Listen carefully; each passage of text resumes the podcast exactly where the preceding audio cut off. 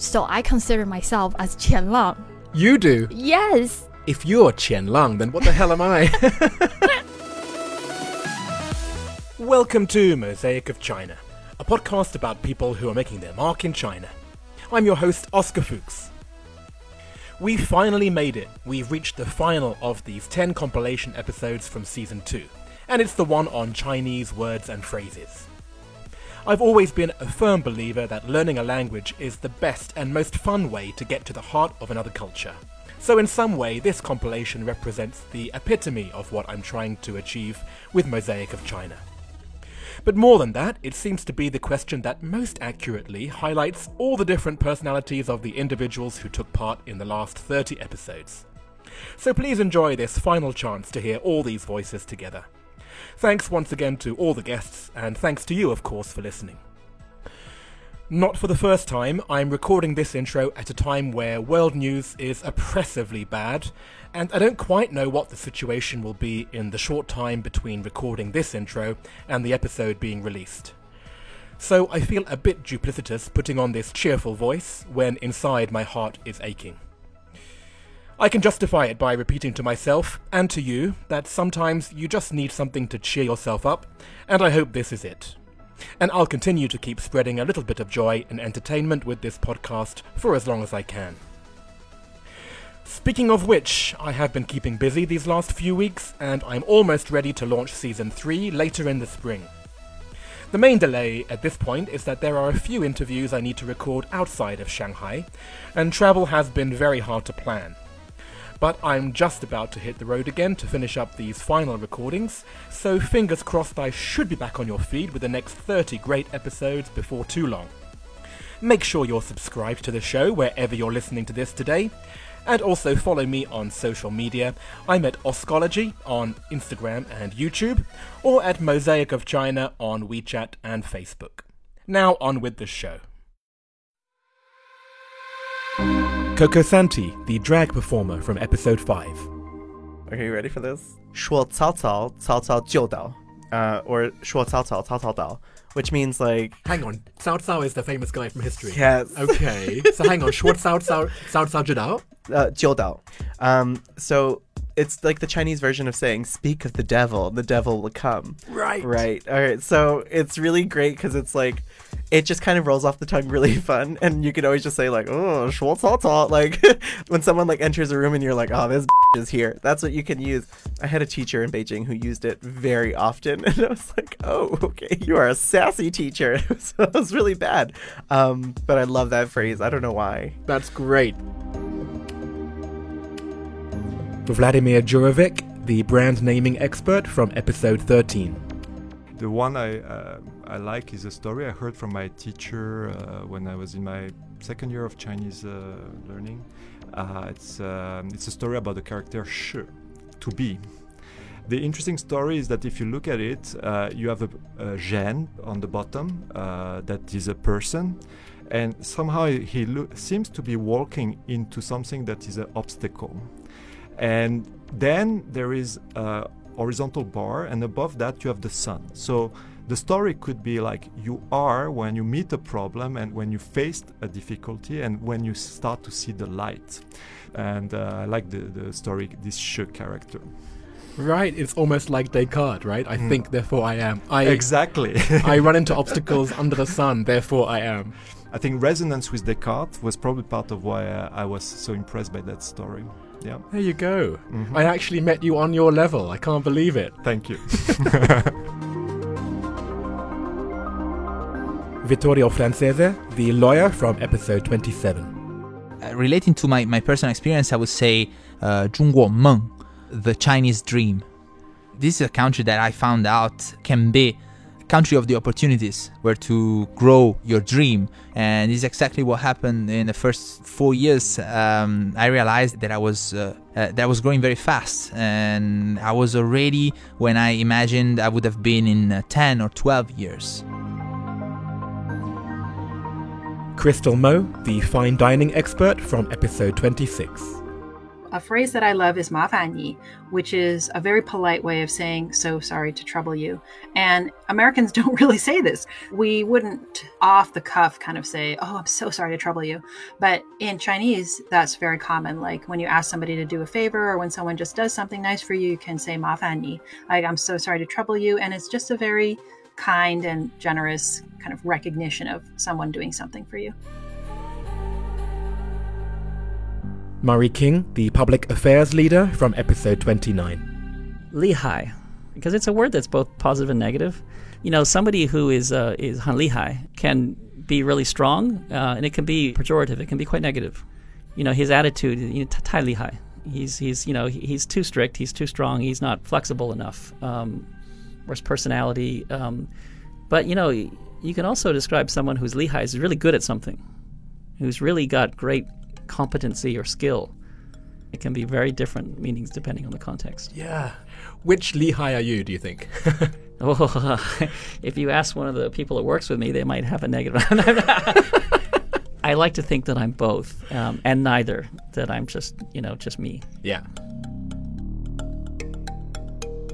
Nonolo Bengu, the African community organizer from episode 14. Kui. It means I can, right? Yeah. If you are asking somebody if they can make something for you or deliver something at a particular time, then they say kui. It has that kind of like, yeah, coming right up. It's like, yeah, exactly. I can exactly. do it for you. Yeah, yeah, yeah, exactly, exactly. It's always got a positive connotation, really. True. Zhang Zhiyuan, the humanities professor from episode 3. especially in mainland Chinese, there are a lot of terms that we don't use that in Taiwan. 给力, to give power. Oh.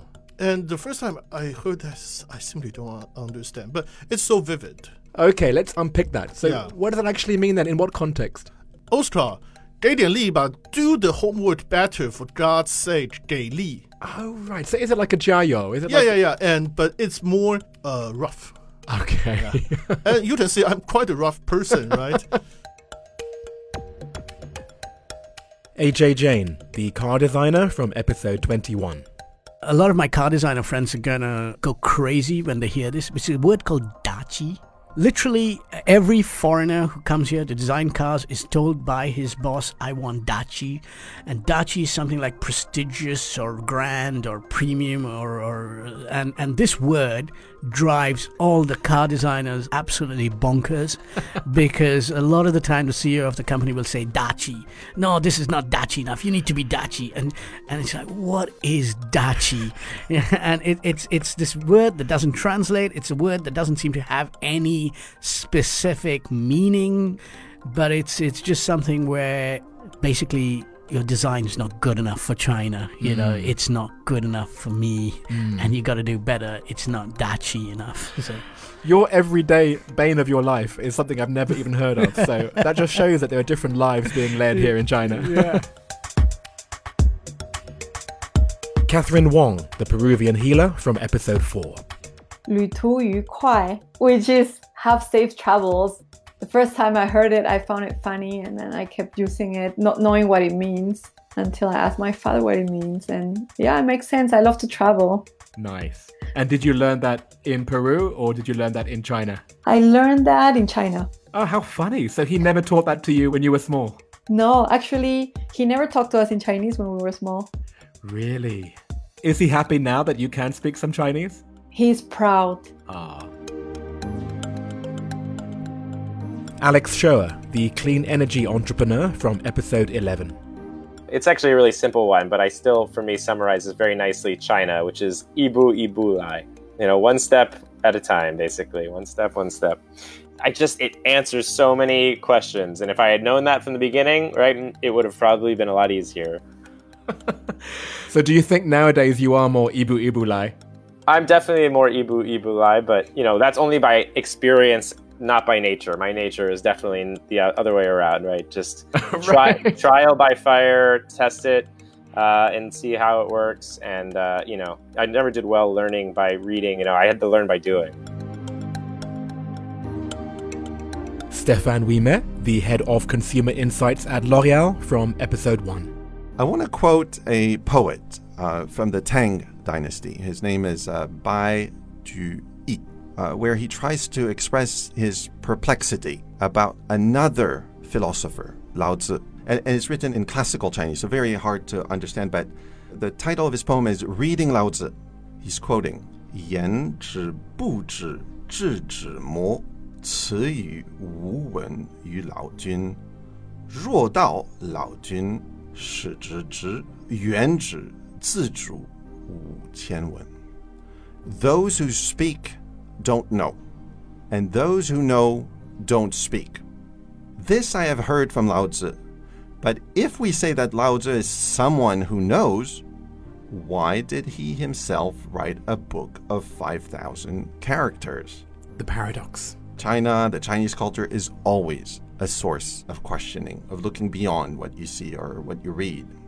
Very nice. DJ BO, the DJ from episode 23. My favorite one is related to a big passion of mine, and it is the Chinese name of Elvis Presley. Are you familiar with what it is? I can't wait. It's Mao Wang. It's the Cat King. Ah, okay. and I just love that sort of characterization of Elvis. Yeah. Someone I love. Such a fascinating person. Mao Wang. I mean, it's very 50s slang cat, you know? He was that Memphis cat, and he's the king of rock and roll. Exactly. And that's what it's about. Joe McFarland, the product sourcing leader from episode 18. Well, Schwager. so it basically means handsome man. So when I first learned Chinese and they told me that, um, I thought, oh, it'd be handsome man. And menu means like pretty lady. But then I've realized it's kind of like used to say like, hello, mate. So like if you want to call a waiter in the restaurant around, you go, Schwager. Yeah. And I kind of like that. It's a nice word and it's friendly and it's fun. And when I say it, everyone laughs. Maybe it's just because I'm saying it wrong. I think it's Schweiger. Schwager, yeah. But yeah, because when you translate it, you're saying, Oi, handsome, come Yeah. here. Oi, pretty lady. uh. Zhao Huiling, the Africa travel vlogger from episode 28. 后浪、前浪、前浪 literally translates to waves that came before, and then 后浪 it translates to waves that came after. It describes the millennials. So I consider myself as 前浪. You do? Yes. Oh, because God. The, because the kids who are considered 后浪 are basically 18 by now. He's talking about a particular way of dressing or an underground culture that I don't understand. He might just finish the conversation saying, "Oh, 你是前浪." So that's just something funny that's been trending on the Chinese social media. Oh man, if you're Qian Lang, then what the hell am I? I must be like in the middle of the ocean. I, th- there's no wave involved. No, Aye. didn't make the waves. Internet culture, it's terrible everywhere around the world. this was made famous by Bilibili. Ah, yeah, right. Bilibili. So they made a marketing video for their platform to position themselves as a platform for the millennials. Yes, the young kids. Okay, that's why I'm not on Bilibili. I bet you have an account there. I do. because in my head, I'm like, I'm so 18. Yeah. Louise Roy, the childbirth and lactation specialist from episode 6. I think that actually shufu is one of my favorite words. Ah, yeah. Shufu is just ex- it sounds shufu, soft and nice and comfortable and That's so. F- it does sound cozy. it does, shufu. doesn't it? Yeah. Shufu. Mm. Shufu sounds shufu. And bushufu, when I feel bushufu, it perfectly explains like I don't have to diagnose exactly what I'm feeling right now. I just feel bushufu. Jamie Barys, the street food expert from episode 2. So my favorite word or phrase is churchungla, which a lot of times when people want to say that they're full, they'll say chirbala. Right. But I have found, especially when I'm working with my vendors and things like that, we oftentimes are doing tastings at a lot of different places. And if I don't finish what they put in front of me, I can offend them. But I can usually get out of it really easily because I used to be like, Chirbala, Chirbala. And they'd be like, oh, just have a little more. And then I found out about Churchungla, which is like, I have eaten so much, it is coming out of me. Like, it is, I am so full, it is up to my neck. I cannot put anything else. And they it's not very commonly used. And so they just crack up and they're like, okay, that's fine. And so it kind of gets me out of a lot of things where I'm like, I literally can't eat anymore. Please stop feeding me. That's brilliant. I know. Chachangla, okay. Yeah. I am full to the point of bursting. I love it. Michael Kinsey, the fire engineer from episode 25. Pai Ma Pi. wait a minute, wait a minute. Pi, okay, ma, okay. Is that, is that to do with a horse's fart? Uh, Pai Ma Pi is stroke the horse's ass, okay. or cat the horse's ass. Um, so it Okay. literally means sucking up. So Ah. quite often when I meet people and you use just a few uh, words of Chinese, wow, wow, say your your Mm. Chinese is amazing, um, and I say no, 不用拍我马屁. Oh, wow. Um, you don't need to stroke my horse's ass. You don't need to suck up. Okay, I think uh, I have to have a warning now on this episode. I can't believe you've talked about horses' asses, Michael. You're supposed to be a gentleman. We I are, we are re- apologise. representing the Brits here. Michelle Chu, the improvisational comedian from episode 20. 己所不欲，勿施于人。Don't impose the thing you don't want to others. And also don't impose the thing you love to others. I think mm, at least we should give the respect to, to each other, to give enough space to everybody. Salome Chen, the investor and developer from episode 24. 设身处地 put yourself in someone else's shoe. Right. It's very easy to be judgmental. I'm very judgmental, but you have to put yourself in other people's situation and try to understand. This make you have a much wilder world. It's my moral standard. Yeah. Sean Harmon, the beer company CEO from episode 9. I think the one I, I, I really like is uh, it's a phrase 车到山前必有路. Before the car reaches the mountain, there must be a road, which I think is really relevant here because things are often not that easy. But if you do keep pushing and you keep going for it, usually you will find a way. Mm. It, it really spoke to me when I first heard it, and it's it's simple Chinese. I mean, it's not Yes. complicated.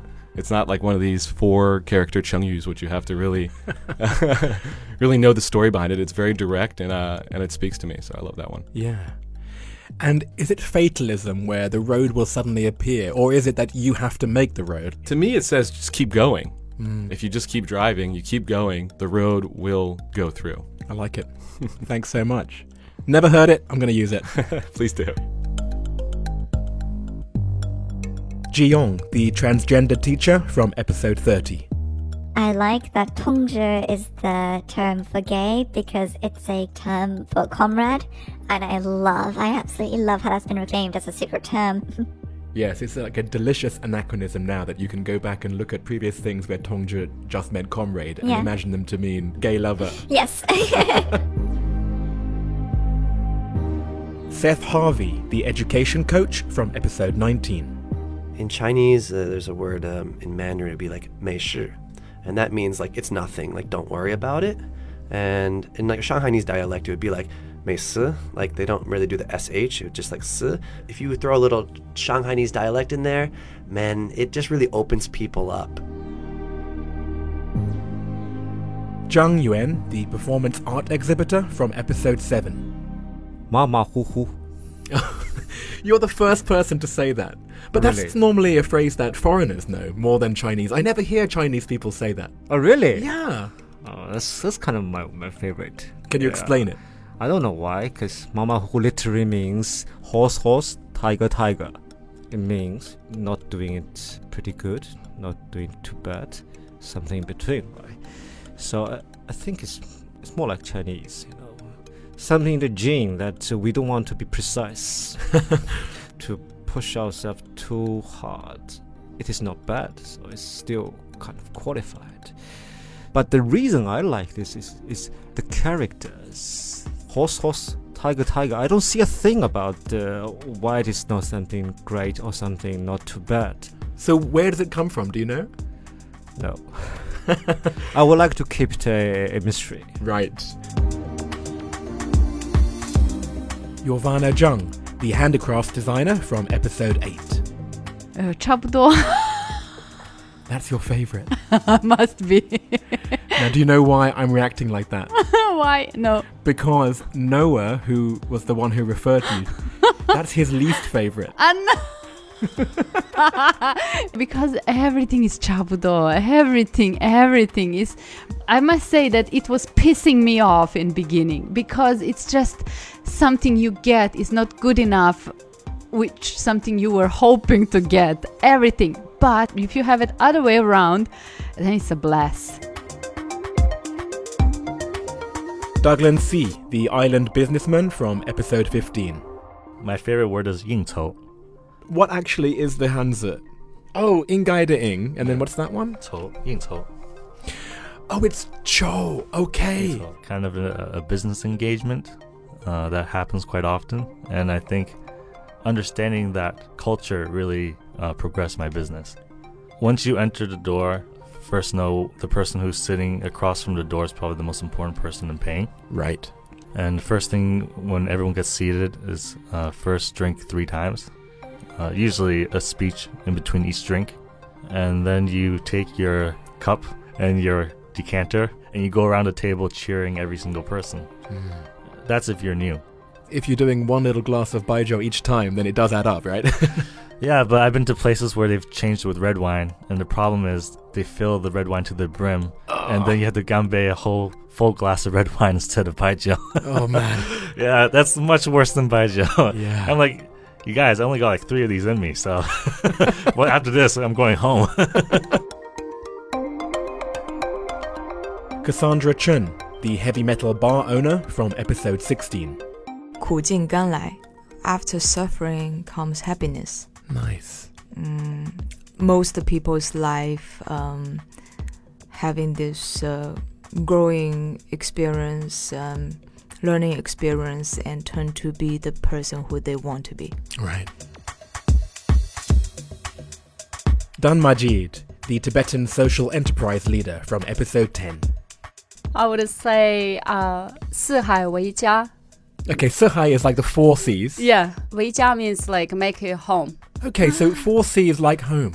Mm. Okay. Wherever you travel to, is your home Because like uh, I want to be a traveler as well, you know. Um, and I also have to because of work I have to live in Shanghai as my home. That will make me feel more comfortable to live here. Lovely. When someone asks me where is home, Mm. I don't quite know how to answer. So Yes. maybe I'll just say Sihai Weijia. Yes. Nice. Yes. Björn Dahlman, the Swedish clown from episode 17.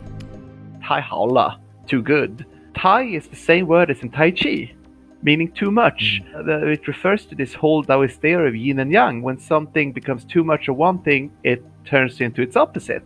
So Tai would be the black dot in the white field of the yin and yang symbol. And you see these things all the time. I very much like this expression. It has this aspect of a very everyday speaking, but there's also this very, very deep philosophical meaning of it. Like you feel the depth. Wendy Saunders, the architect from episode 12. I think everybody has the same, no? Mebanfa. Mebanfa, interesting. That's the first time in two seasons it's, oh, it's been okay. said. No, I find that it used to be said all the time to me. Can you uh, first explain what it means? Oh, it's like, you know, can't do anything about it. It's like, it's how the cookie crumbles, right? Mebanfa. Mm. Mm. So any question that you ask somebody, like, can you do this? No, you know, it's out of my hands. No, I can't do it. I can't. And, and I remember buying a train ticket years ago in the train station. You would say, I want a, a second class train ticket to Nanjing or something. And they would say, no, sorry, sold out.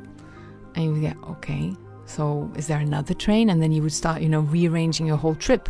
And then you just realize that they don't say, no, the tickets are sold out, but you could get a first class or a third class ticket or a standing ticket if you really want to go to Nanjing. Hmm. Nobody said that.